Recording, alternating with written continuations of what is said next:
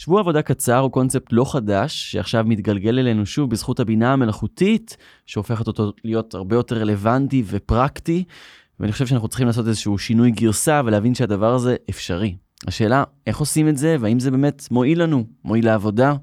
על זה נדבר היום בפרק שהוקלט לפני המלחמה. הייטק בפקקים, מנהלים קריירה, יוצאים לדרך. הייטק בפקקים, מנהלים קריירה. מבית Start-Up Nation Central. הייטק בפקקים, מנהלים קריירה מבית Start-Up Nation Central. התוכנית שלנו שבה אנחנו עולים על שאלות גדולות לגבי קריירה, מנסים לענות עליהן בקצרה, כי אנחנו יודעים שאתם קרייריסטים וקרייריסטיות עסוקים ועסוקות. נמצאת איתי נירית כהן, מומחית לשוק העבודה המתחדש. אהלן אורי. אז אפשר לעבוד פחות? אתה יודע, חשבתי על הפתיח שלך, בהתחלה נורא השתדלנו לא להגיד אה, בינה מלאכותית כל, אה, נגיד, מילה שנייה, והנושא של, של אה, עבודה, פחות עבודה, שבוע עבודה מקוצר, כל מיני גרסות של הדבר הזה, הוא דווקא... המקור שלו הוא לא בבינה המלאכותית. כן. אה, שזה... מקום שזה... יותר אה, סוציאליסטי, הייתה איזו תנועה לפני הרבה שנים אנרכיסטית כזאת שאמרה, אה, אבטלה לא לעשירים בלבד, אחד הדברים שכתבת עליהם בטור שלך, ויש את הקונספט של basic uh, income. נכון, UBI, Universal Basic Income, אבל, כן. אבל כאילו אם נלך אפילו עוד יותר אחורה, אומרת, אנחנו מקצרים את כמות השעות שאנחנו עובדים ב, במערכות סוציאליות המון המון שנים. זאת אומרת, הפעם אנשים עבדו בגילאים של, נכון, ילדים עבדו, עבדו ללא חופשות, נכון. עבדו שעות ארוכות, עבדו... עבדו שישה ימים בשבוע. כן, ואנחנו... מכניסים ככה פחות ופחות, יותר ויותר חוקים כבר הרבה מאוד שנים. אה, תחשוב על השנים האחרונות, כל מיני ארגונים הכניסו אה, חופשה ללא הגבלה, אה, כל הסיפור של יום עבודה מהבית לפני הקורונה, שהיה ככה קצת יותר חדשני. אז הקונספט ו-Universal Basic Income, וכל השיחה הזאת היא, היא גם חלק מהמקורות שלה, בסוג של מאבק שאנחנו מנהלים מול הטכנולוגיה גם הרבה שנים, שואלים את עצמנו כל פעם שהטכנולוגיה נכנסת, זה כאילו שתי שאלות קצת הפוכות. אחת זה, אוי ואבוי, תיקח לי את העבודה, נכון, ממה אני אתפרנס, ופה למשל באים פתרונות כמו Universal Basic Income, שבאים ואומרים, המדינה תיתן לכל אחד איזשהו אה, סכום כספי שיספיק לו להכנסה אה, כזאת שמאפשרת לך, אתה יודע, מחיה בסיסית. מזון, מלבוש מרפא, כאילו, אה, כזה בסיסי. כן. אה, אה, ו... ומעבר לזה, אנחנו שואלים גם את השאלה ההפוכה, כי אנחנו מנהלים במקביל לחלוטין, מאוי ואבוי, אתה תיקח לי עבודה, מנהלים שיחה על work-life balance, זאת אומרת, אנחנו רוצים יותר זמן פנוי, אנחנו רוצים זמן למשפחה, אנחנו רוצים זמן לתחביבים. אנחנו מבינים שלא נצא לפנסיה בגיל 60 וקצת, ולכן אנחנו צריכים גם ליהנות uh, במהלך שנות העבודה. ויש את כל התנועה של אה, ד... ד... נוודים דיגיטליים, אה, יש לי חבר שעשה את זה, אני רואה אותו בתאילנד ומקנא. כן. ואני יודע שהוא עובד מעט מאוד שעות בזמן שהוא שם. חברה, דיברתי איתה שהעבירה איזושהי אה, סדנת אה, יצירה למקומיים, גם בתאילנד, ומסדנה כזאת היא, היא יכולה להתפרנס במשך שבוע. ועכשיו שאנחנו, אני חושב שהשיחה הזאת אחרת כשאנחנו עושים אותה בצל הבינה מלאכותית. נכון, נכון. אז, אז בעצם אני... אה, מזהה פה מגמה, קודם כל היא, היא כבר, מה שאני מנסה להגיד זה שהיא כבר ארוכה, ש, אבל מגמה שמצמיחה מה שאני קוראת להם התנועות של פחות עבודה. זאת אומרת, אם אנחנו פעם אמרנו, אוי ואבוי, ייקח לנו את העבודה, מה נעשה?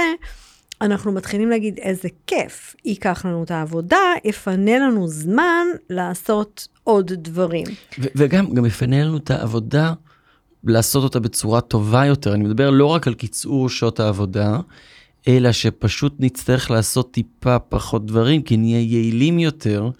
אני כל הזמן חוזר למונח שנקרא תרבות העומס, ש, שזה מהפודקאסט הזה שהייתי יכול לעשות אותו הרבה יותר טוב, וכל כתבה עיתונאית שאנחנו קוראים, וכל פיסת תוכן, וכל סדרה, ו, וביקור אצל רופא, וביקור אצל פסיכולוג, כל הדברים האלה, ושאר הדברים, כן, אני מביא פה סתם דוגמאות, היו טובים יותר אם האנשים היה להם יותר פנאי נפשי, לעשות אותם אה, ביותר נחת, ביותר אה, קשב. אה, זה, זה גם איזה עולם שאני שואף נכון, להגיע אליו. נכון, אני, ואני חושבת שפה באמת הסיפור של הבינה המלאכותית נהיה נורא מעניין, או בכלל היכולת לעבוד ממקום שאיננו מקום, כן? זאת אומרת, אם, ברגע שאתה יכול לקחת איתך את העבודה ולעשות אותה בלי בהכרח שאתה תלוי במקום ספציפי, אז אתה מתחיל לשאול איפה אני רוצה לעשות אותה, מתי אני רוצה לעשות אותה, כמה זמן אני רוצה לעשות אותה. עכשיו, אנחנו בהייטק בפרקים קריירה, תמיד מדברים בסופו של דבר אל הפרט שמנהל את הקריירה שלו. ואני חושבת שלהתחיל קודם כל בלהרשות לשאול את עצמנו את השאלות שאף פעם לא לימדו אותנו לשאול, כי, כי פעם זה היה נכון ברור, נכון, לך תלמד מקצוע, תיכנס לארגון, ארגון מכתיב לך באיזה שעה מתחילים, בדרך כלל יש את השעה שמסיימים פורמלית, ואז יש את כל הדברים שקורים אחרי זה שאתה מצופה לעשות. Mm-hmm. בכלל הקונספט הזה שאני עובד טוב כי אני עובד קשה, אנחנו, אנחנו מתגאים ב, אוי, אני עשיתי אתמול פגישה ב-10 בלילה, יום שישי הייתי צריך לעבוד כל היום. אנחנו אומרים את זה כאילו זה דבר טוב, כי לימדו אני אותנו. הייתי ככה והייתי גאה בזה, ועכשיו אני מתבייש בזה. אני מנסה לא מאוד. לעשות פגישות בשעות בלתי סבירות, ואם יוצא לי שאני עובד על מיילים בשעות מאוחרות, אני עושה להם schedule לשמונה בבוקר. אז אה, הנה, הנה, הנה, אני רוצה רגע לעשות לך טיפה לשנות את מה שאמרת. עכשיו, קודם כל, אני חושבת שהשאלה היא, אה, זה לא תכניס את העבודה לשעות הפורמליות. מי אמר ששמונה בבוקר, בסדר? ואני אומרת, תעשה את זה איך שזה מתאים לך. כן. אם אתה עכשיו בא לך בחיים לעבוד 12 שעות, לך על זה. אם בא לך בחיים עכשיו לעבוד שעתיים ולעשות את זה מתאילנד, לך על זה. איך אתה מתפרנס מזה, זה כבר צריך לבנות את זה, אבל להתחיל בלבדוק אם זאת אופציה. אני, אני באופן אישי, יש לי אמ, התנגדות ל... להכתיב לגמישות הזאת מסגרות של פעם. כשאתה אומר, אני עושה scheduling למייל בשמונה בבוקר, מה שאתה בעצם אומר זה, אני מתחשב בך, כי את הולכת לעבוד בשמונה בבוקר, אז אני לא רוצה לשלוח לך את המייל ב-11 בלילה. לא, אני גם לא רוצה שתחשבי שאני דביל שעובד בשתיים וחצי בלילה, כמו שעשיתי אני, אתמול. אז אני דווקא רוצה להגיד שאני רוצה להגיד שתן לי רגע לנהל את הגמישות שלי כמו שמתאים לי. מהמם. ואם אני גם עובדת בשתיים בלילה, כי אני אוהבת לישון עוד מאוחר ואחרי זה ללכת עם הפנסיונרים לחדר כושר, אז אם אתה תעשה לי scheduling למייל בשמונה בבוקר, אתה בעצם פגעת בי כי אני לא אראה אותו, או כי אני אצטרך להרגיש אולי שאני חייבת לענות לו בשמונה בבוקר, כי זה כאילו יום העבודה. כן. אם לעומת זאת כל אחד מאיתנו ישלח את המייל מתי שמתאים לו, חלק מה שאנחנו צריכים ללמוד זה שכל אחד מאיתנו גם צריך לקרוא את המייל מתי שמתאים לו. נכון, וה- אגב, אתמול הייתה לי שיחה עם מישהו בשתיים וחצי בלילה, והוא בדיוק אה, טיפל בילדים כל היום, אני החלטתי שאני רוצה לחתוך מוקדם מהעבודה כדי לשחק כדורגל, והנה מצאנו את עצמנו בשתיים וחצי בלילה בשיחת עבודה, והכל בסדר, היה מתאים לשנינו. כי, בדיוק, כי עשיתם תיאום, שזה, שזה, כן. שזה באמת המרכיב הש, השלישי. זאת אומרת, קודם כל בואו נשלוט בעצמנו, לא ננסה לנהל את זה, וגם אחרי זה לעשות תיאום, כי מה לא בסדר? שאתה תשלח לי מייל בשתיים בלילה ותצפה לתגובה בגלל שאתה עכשיו ממש צריך איזה נתון לדוח שאתה עכשיו ממש עובד עליו, זה לא בסדר. בוס מתעלל, זה כן. כן, אבל אה, לא, אבל זה גם חלק משינוי החוזה. אז, אז הסיפור של אה, העתיד של פחות עבודה, אם נחזור ל-AI, אם אתה עכשיו יכול בחצי זמן לעשות את העבודה שלך, כי נגיד אתה ממש מתמחה היטב בכלים האלה, אוקיי, הם פשוט כל כך fucking טובים. אז כן. עכשיו השאלה היא, מה, מה עושים עם הזמן שהתפנה? למי הוא שייך? האם הוא שייך לבוס שלך שפשוט ייתן לך עוד עבודה? שזה אגב מנגנון מטופש גם מצד הבוס שלך, כי הרי בשנייה שאתה תבין את זה, אתה תפסיק להיות נורא יעיל ותמרח את הזמן. כן. אמ, או שהוא שייך לך, שאומר שאתה גמרת בחצי מהזמן, ועכשיו לך תעשה, תשחק כדורגל. ואז אני אחזור עם הרבה יותר אנרגיה לעבודה, אגב. כן, ואגב, לא נקרא לזה הלכת הביתה מוקדם, כי כן. אנחנו מפסיקים לדבר על, על עבודה במונחים של מכסות זמן, מתחילים לדבר על עבודה במונחים של מכסות עבודה. אבל אנחנו מסתכלים על הבוס הזה שרוצה אה, למקסם אה, תוצאות, והנה הוא מבין שהעובד שלו אה, עובד בחצי הזמן ממה שהוא היה עובד לפני כן. כל היגיון שאני מכיר, למרות שאת אומרת, כן, אחר כך הוא לא מעודד את זה אותו הבוס או הבוסית. אה, יגיד שהוא פשוט ימלא אותו בעוד עבודה, בפי שתיים עבודה, מה שהוא מילא אותו לפני כן. אז, אז קודם כל, אני, מה שאני אומרת פה, אני גם אומרת לארגונים, ואני חושבת שזה, כן, זה ייקח זמן. העתיד של פחות עבודה, או הקונספט הזה של, של לא כל זמן שמתפנה לי הולך בחזרה ל, לעבודה, הוא ייקח לארגונים זמן להכיל אותו, בין השאר כי שכיר אגב, הם משלמים לו כאילו על הזמן, ואז הבוס שלך מרגיש שהוא קנה את הזמן שלך, אז מה זה אתה עושה בו דברים אחרים. אבל אני כן הייתי אומרת שאחד הדברים, נגיד, המאוד פשוטים, אה, לנהל את זה שוב, אנחנו עכשיו רגע בקריירה ואני מדברת עלינו ועל הקריירה שלנו, זה שחלק ממה שאתה רוצה לעשות עם הפנאי שלך, זה להתפתח, זה להישאר רלוונטי, mm-hmm. זה ללמוד את הכלים, זה ללמוד דברים חדשים, שזה עכשיו חשוב תכנים. יותר מאי פעם. ואז אני אומרת, בסדר, אז תפנה את הזמן, הרי גם לזה לא נותנים לך זמן בעבודה, נותנים לך מכסת עבודה. אז תפנה, תעשה את המכסת עבודה שלך יותר מהר. עכשיו תלך, תלמד, תתנסה בעוד כלים, ת, תנסה משהו שלא למדת, תקרא בלוגים, תאזין לפודקאסט של הייטק בפקקים שלא שמעת בדרך. אז יש מה לעשות עם הזמן הזה, גם תחת הכותרת של, של עבודה, שזה לא אני הולך עכשיו מוקדם. כמו שנת שבתון. אה, כמו שעת שבתון. שעת שבתון, או יום שבתון. יום, כן. שהוא לא שבת. לגמרי. כן. אמ, אני חושב שמבחינה הזאת זה חשוב הקונספט של ארבעה ימים. זאת אומרת, זה שיש אה, ארגונים, כמו uh, four day, יש איזה, נכון, יש איזה ארגון, אני מחפש את השם שלהם. כן, כן, יש הרבה four day walk week, זה, זו תנועה. שהוקם על ידי הניו זילנדי. יש גם הרבה מחקרים כבר, אפילו גם בארץ, אה, שמתעסקים בלבדוק האם הפרודוקטיביות ירדה, אם כולם עוברים לארבעה ימים, בלי לקצץ במשכורת. אז כתנועה חברתית, בשביל אותו uh, בוס שתוהה עכשיו, אוקיי, אני פשוט אמלא אותך פי שתיים עבודה, חשוב ש, שיבינו שיש את המגמה הזאת.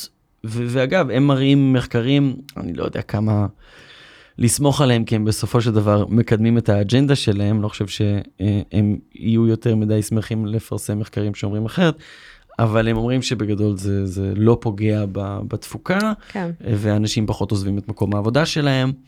אה, זה דיון שראינו אותו בקורונה, זאת אומרת אפילו נחזור שנייה אחת לפני לעבודה של ארבעה ימים, עצם העובדה שאתה יכול לעבוד ממקום שהוא לא המשרד. כן. ואז נשאלת השאלה האם הפרודוקטיביות שלך, הרי, הרי כל הארגונים שמנסים להחזיר עובדים למשרדים, מה הם בעצם אומרים? אם אני לא רואה אותך פה שמונה שעות, אתה כנראה עשית עוד דברים שבזמן הזה יכולתי להעמיס עליך עבודה. נכון. ואני תמיד לוקחת את זה לקצה, ואם הבן אדם דילבר 200 אה, אחוז ממקום אחר, אבל נניח שאתה אפילו יודע שהוא עשה את זה בחצי מהזמן.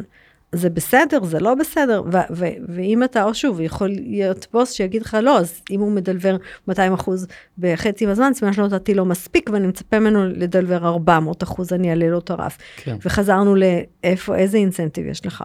נכון. אמ, אז אני חושבת שהמגמות שה- האלה הן טובות, כי הן שמות על השולחן את הדיון של אפשר לעשות את אותה עבודה בפחות, אמ, או, או אחרת, או תיתן לי לעבוד בשעות שאני יותר אפקטיבית, או תיתן לי לעבוד ב-12 בלילה, כי שם אין לי, אין לי רעשים ואני הרבה יותר, מצליח לעשות בהרבה, ממורכז הרבה יותר את הדברים.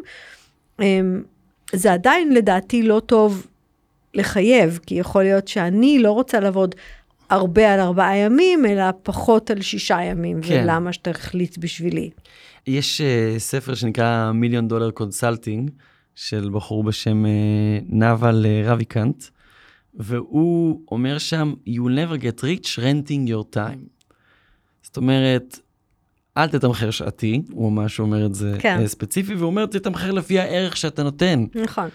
Uh, ומהבחינה הזאת, אני חושב שהמון אנשים מתמחרים את הזמן שלהם. נכון. בעולם שבו אנחנו מתמחרים את הזמן שלנו, או אגב, תגיד, אוקיי, אני גובה עכשיו פי שתיים, כי אני פי שתיים יעיל.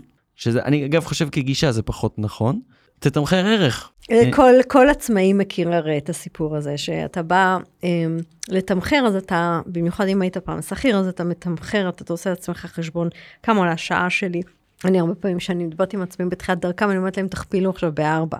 כי פעם אחת פי שתיים, כי שכר, כל ה-overhead של שכיר, של ביטוח לאומי, כן. וכל הדברים האלה, אז כאילו אתה פחות או יותר צריך לשים שקל על שקל על כל ההוצאות. לא. שקל על שקל. 1.3 פלוס מע"מ. לא, אתה, קודם כל, אני יכולה ישר להראות לך שמה שאמרת זה לא נכון, אבל אני לא רק מדברת על סוציאליות וביטוח לאומי, אבל יש הרבה מאוד דברים אחרים שכשאתה שכיר, מקבל אוכל, ואתה כן. מקבל, אה, אתה מקבל אה, את המקום, נותנים לך, ואתה מק- מקבל שכר גם, כאילו לצורך העניין, כשאתה לא נמצא בבית, נכון, אה, מחלה, חופשה, כל הדברים האלה, כשאתה עצמאי לא. נכון. אז כשמוס- כלום אני לא מקבל. כשמוסיפים את כל הדברים האלה ביחד, זה בערך שקל, ב-value זה בערך שקל לשקל של משכורת. חידשת לי פה.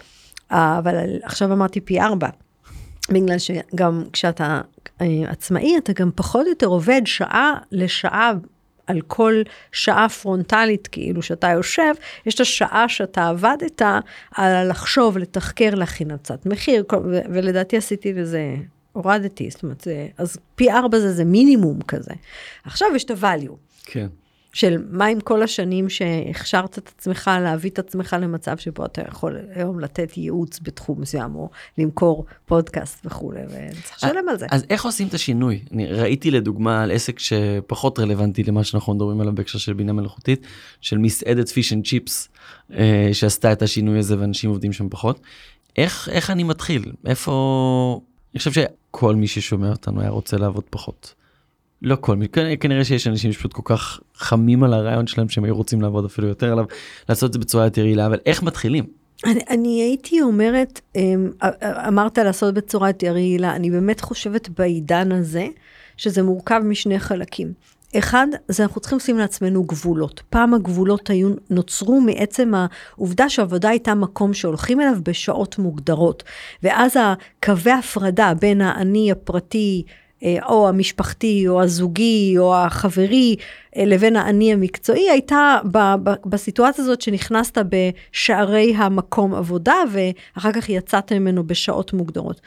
ברגע שהגבולות האלה נעלמו, אנחנו, הטשטוש הזה מייצר לנו מצב שאנחנו כל הזמן בודקים מיילים, ואנחנו כל הזמן חושבים על עבודה, ואנחנו אולי גם כל הזמן עושים אותה. אז לדעת לייצר טקסים כאלה שאומרים, עכשיו אני מתחיל, עכשיו אני מפסיק, אמ, לעצמנו, ולעשות את זה לפי מה שנוח לנו, אז זה לבחון, לראות מתי אני, למשל, אפקטיבי, מתי לא. אני אוהב לעשות את זה בשעות כאלה או, או לא, לוודא שאנחנו מסוגלים אגב, לנהל את ככוכבית, זה. ה- ה- רוב האנשים יעילים בבוקר, משהו שם בין 8 ל-12, יש שם שעות קסם, שגם אני חשבתי שאני אנשוף, שמעתי באיזה פודקאסט ש, שזה המצב, והתחלתי לעבוד בשעות האלה יותר. מדהים, השעות האלה פשוט הכל קורה שם. ואז גם לשים לב על מה אתה עובד, כי אם למשל יש לך תופעה שאתה רגיל בבוקר לפתוח את השמונה בבוקר, אז כבר קמת, כבר רצית את עצמך מהמיטה, ועכשיו אתה מול המחשב, ואתה עושה דברים כמו לנקות מיילים, או דברים כאלה, אז, אז לא ניצלת את זה, אז זאת אומרת, גם תבין מתי אתה מתרכז, ואז כן. תשתמש בזמן הזה, ותנקה את המיילים בערב כשאין לך כוח. אז... אז זה ככה, הרובד הראשון זה באמת לייצר לעצמנו את המסגרות, אנחנו מדברים הרבה על טקסים, אפילו הדבר הזה של, אמ, אתה יודע, פעם עבודה הייתה להיכנס לאוטו, ובתהליך של הנסיעה התחלתי לחשוב ולשנות, כמו קצת כמו הפרפר הזה שהגולם הופך לפרפר, אתה כאילו משנה את עצמך למישהו אחר בפרסונה של העבודה. עכשיו תחשוב, בבית אתה, אתה אשכרה חוצה את ה... לפעמים אפילו לא את המסדרון, להגיע למקום שבו אתה מתיישב מול המחשב. זה אפילו לא, זה יכול לקרות במיטה בבוקר, זה קורה לי הרבה יותר. ואז, ואז, ואז המעבר הזה, הוא לא עשית אותו. נכון. אז, אז אנחנו למשל דווקא כן אומרים, זה ממש לא מומלץ לקום בבוקר, לקחת לתוך המיטה, להרים את הלפטופ מהשידה, אלא כן לייצר איזה מעבר. אפילו אם המעבר הוא להתלבש ולקחת קפה ולהתיישב באיזשהו נקודה, לייצר space מסוים שהוא ככה מעביר אותך יותר טוב, וגם ההפוך שלו. אתה קם משם, אתה עכשיו אומר, אני לא בעבודה. כן. ללכת למקום אחר, לא להביא את העבודה איתך לכל המרחבים של, ה, של הבית. אז, ח- חוזר לשבוע עבודה בין ארבעה ימים, או פשוט פחות עבודה. אה, אבל זה, שזה, אז ח, איך- שזה חלק מזה, זאת אומרת, אז החלק הראשון זה ברגע שאתה מצליח לשים גבולות, אז עכשיו אתה יכול לתחום אותם בזמנים. אז למשל, אני יכולה להגיד לך כבר שנים, יש לי, הם, הם, אצלי זה היה נגיד יום מסוים שעבדתי מהבית, ואז הפגישות מנסות להיכנס, וכל מיני דברים, ואמרתי, לא. עכשיו, היום אני אומרת, לא, זה לא עבדתי מהבית, זה יום, אצלי כבר יומיים, שאני פשוט לא עובדת. עכשיו, את לא עובדת יומיים? אם אני מחליטה שאני רוצה אבל עכשיו... זה המצב נראה. אבל אז אני עונה לך, כן. אני, אם אני מחליטה שאני רוצה עכשיו ללכת לקרוא חומרים לקראת משהו שאני רוצה לכתוב, אז זאת זכותי. שוב, אני לא, זה לא חוק מאיזה מפלגה קומוניסטית עכשיו, אבל מותר לי גם להגיד, לא בא לי עכשיו, אני לא חייבת. אני החלטתי שאני לא עובדת יותר משלושה ימים בשבוע, וזה מה שאני עושה. עכשיו, אם, איך אני פורסת אותם, ומה בדיוק, אבל ההיקף של הסך הכל, כן, עכשיו זאת זכותי. זאת זכותי, וגם אתה יכול להגיד, בסדר, את כבר יכולה. אבל גם יכולתי להמשיך לעבוד ולרדוף אחרי, ואני מרשה לעצמי להגיד, לא, עכשיו אני אני עוצרת ואני נוסעת לאנשהו, לא לוקחת עבודה כי החלטתי שאני עושה חופש, או mm-hmm. לא לוקחת עבודה כי, או אני לא רוצה לעבוד על זה עכשיו, כי אני החלטתי שבא לראות טלוויזיה.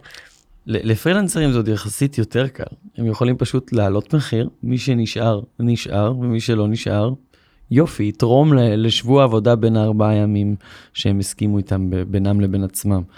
אצל שכירים זה שינוי שצריך להגיע מלמעלה. אה, לא, לא, לא מסכימה. ואני אסביר למה. כי אנחנו, גם שכירים היום צריכים לנהל את הערך שלהם. בסופו של דבר משלמים להם על מי שהם. ומה שהם שווים, וכמה הם חליפיים או לא. וככל שאתם תדעו להסביר יותר טוב מה הערך שאתם מביאים, מי המותג שלכם, מה הערך הייחודי הזה, למה צריך אתכם, ככה כמו שאתם יכולים לעשות משא ומתן על כסף, אפשר לעשות משא ומתן על פנאי. ואגב, עובדתית, אורי, נורא מעניין בשנה האחרונה אנחנו רואים. שהאנשים עושים כנראה משא ומתן על פנאי, כי אנחנו רואים את המשכורות לא עולות, אבל כל מיני תופעות של היקפים של ימי חופשה, שלוקחים יותר מאי פעם, כל מיני יכולת של אנשים לצאת לחל"תים, ללכת לעשות טיולים, לעבוד מכל מיני מקומות, אנחנו רואים את זה, נכנס לתוך ה... אה, נקודות המשא ומתן של איך שכירים רוצים להגדיר את מקומות העבודה. אגב, מקומות עבודה לא מתנדבים לייצר חופשות כן. וחל"תים וימי כן. עבודה מהבית וכל מיני דברים כאלה לגמרי לבד. יש כל מיני פיילוטים, אבל... אבל כן. הם בדרך כלל עושים את זה כי זה נותן להם אדג'. למה זה נותן להם אדג'? כי זה הופך להיות בעצם מטבע שקול, אם לא יותר, מכסף. אז אם עכשיו תבוא למישהו, תגיד לו, אני אשלם לך יותר, אבל אני אני מבקש ממך לעבוד חמישה ימים במשרד, אנחנו יודעים היום במחקרים שרוב האנשים יגידו, לא, אני רוצה לשלם לי פחות ותיתן לי לעבוד מאיפה שאני בוחר לפחות יומיים בשבוע. אז, אז ברגע שזה קורה, אז אתה רואה את הארגונים מתארגנים. אז עובדתית, גם שכירים יש כוח משא ומתן. אני חושב שגם זה מגיע לתופעה חברתית רחבה יותר, שאנשים, אני מרגיש את זה סביבי, אני לא יודע אם זה משהו אה, אקדמי מדי, אה, פחות מגדירים את עצמם על בסיס העבודה שלהם, ויותר מגדירים את עצמם על בסיס הפנאי שלהם. אני רואה סביבי אנשים צוחק עליהם כבר, אתה, אה, אתה בפילאטיס עכשיו, אה, אתה בחוג אימפרוב, כאילו כולם אה, משקיעים יותר בתחביבים שלהם, אני חושב שזה טוב ללב, זה בטוח. אני חושבת ש, שזה נורא יפה, שאם מקודם אמרנו שפעם לבשנו ככה כאיזשהו סמל סטטוס, אה, אה, אני הבן אדם עובד נורא קשה, זה היה הטקסט שדיברתי, אז חלק מהתופעות של העתיד של פחות עבודה זה שאנשים אומרים, אני עוד דברים חוץ מאשר העיסוק שלי, שזה אגב גם הולך ביחד עם אני עוסק בכל מיני סוגי עיסוקים. ואז אם בכל רגע נתון אתה לרגע פודקאסטר, ולרגע אתה יועץ, ולרגע אתה בכלל, אז מותר לך גם לרגע להיות פילאטיס. כן. זאת אומרת, אתה מפסיק להיות, אני עובד, אני שנים הייתי עובדת אינטל, אז כאילו, התחלה, אמצע וסוף, אני בחו"ל באינטל, אני בכנס באינטל, אני בסדנה מטעם אינטל. אז אני עובדת אינטל. היום אתה אומר, עכשיו אני עושה את זה, עכשיו אני עושה את זה, אז עכשיו אני גם עושה פנאי. כאילו הסלשרים. הסלשר שהם, הכניס את הפנאי, גם בדיוק. גם פנאי, אני גם כן. זה, ואני גם אה, מורה, אנחנו רואים מלא כאלה, מורים כזה, מפתח ומורה ליוגה, או נכון. דברים כאלה, זה משהו שאנחנו רואים נכון. הרבה. בואי ננסה לסכם אותנו. אני, אוקיי, הבנתי איך מתחילים, שזה כמו שהצבנו גבולות. על uh, עבודה מהבית, אז אותו דבר פשוט על לא עבודה. על עבודה, כן, ולא עבודה. כשכירים, uh, משא ומתן גם בשלב קבלת העבודה, וגם זה משהו שאפשר להגיע איתו בהמשך. אם באמת הוכחנו את הערך הייחודי שלנו, אז זה יהיה... זה קיים קל. היום גם משא ומתן בתוך עבודה, זה כן, כבר, זה שזה כבר קיים. יותר קשה. כי, כי אנחנו לא קוראים לזה בדיוק במילים האלה, אבל, אמ, אבל אם, אם נגיד אמ, מישהו קובע לך פגישה לשבע בערב, פשוט בפעם הראשונה תנסה להגיד, לא יכול, שבע בערב אני בחוג פילאטיס. בפעם כן. השנייה, תגיד, ביום שלישי בארבע אני בחוג פילאטיס. כן. ותראה מה יקרה. איזשהו מילות סיכום נירית. אני מאוד אופטימית, ואני חושבת, אה, אני גם אופטימית כי אני חושבת שזה נורא יפה לראות איך אם אנחנו דיברנו פעם על אוי ואבוי הטכנולוגיה תיקח לנו את העבודה, מה נעשה? אנחנו מתחילים להגיד, איזה כיף, הטכנולוגיה תיקח אותנו לעבודה, יהיה לי זמן לעשות כל הדברים שלא היה לי זמן לעשות. אני אקבל שירותים טובים יותר ואני בעצמי אהיה שלם יותר, שיהיה לי יותר זמן נכון. לנשום. וגם אני אגיד עוד, עוד סיבה ללמה אין ברירה, וזה מה שאני אומרת לארגונים גם. הם, פעם הקריירה הייתה 30 שנה, 35, אפילו מתמטית מבחינת פנסיה. היא היום יותר קרובה ל-60. אתה לא יכול להניח שאנשים יעבדו אותו דבר פי שתיים. אז הם בעצם בהגדרה, ופנסיה לא באמת תהיה, זאת אומרת, לא יהיה את ה... לא אופטימית לגבי, אני דווקא כן אופטימי לגבי פנסיה, אבל... לא, אז, זה בדיוק הפואנטה, תהיה פנסיה אם אנחנו נייצר אותה, ואז אם אתה תייצר אותה, מי אמר שהיא צריכה לבוא בחלק הסופי של החיים, שאולי אתה כבר לא יכול ליהנות ממנה. כן. יש הרבה שלבים, בעצם אני רוצה להגיד, זה, זה מחזוריות של קריירה שעובדת עם מחזוריות של חיים, ויש תקופות שתוציא את עצמך, לא נקרא לזה פנסיה רגע, אבל תוריד קצת את, ה, את הקצב, כי משפחה, כי אתה רוצה ללמוד משהו חדש, כי אתה רוצה לעשות שינוי, כי בא לך. ויש תקופות שאתה תסתער ואתה תעבוד נורא קשה, ואני לא רוצה להגיד זה טוב, זה לא טוב, זה טוב, אני רוצה להגיד, עצם היכולת שלך לנהל את זה, זה בעיניי הסיפור האופטימי פה. ו- וגם ברמה הכלכלית, אם אנחנו צריכים פחות פנסיה, כי אנחנו נהיה פחות שנים שבהם אנחנו לא עובדים ו- וסתם אה, מסתובבים בעולם, אז גם הגיוני שלאורך השנים נעבוד פחות, זה באמת מתחלק. כן, טוב, זה ביצה ותרנגולת, כי אנחנו אומרים שלא יהיה לנו פנסיה, אז נצטרך לעבוד יותר שנים, אבל אה, זה את התוכנית שלמה אפשר לעשות על איך חוסכים לשם. אחת התוכניות האופטימיות שעשינו לדעתי, אה, אם אתם חושבים אחרת, אתם מוזמנים אה, להגיד לנו אם אתם מסכימים או לא מסכימים. אם יש לכם איזשהו ניסוי כזה במקום העבודה שלכם, אז גם נשמח לשמוע. תודה לכם ולכן שהאזנתם לנו, תודה לסטארט-אפ ניישן סנטרל וכלכליסט על שיתוף הפעולה, אנחנו מזמינים אתכם לקבוצת הפייסבוק שלנו, הייטק בפקקים, להצטרף לדיונים לפני ואחרי התוכניות.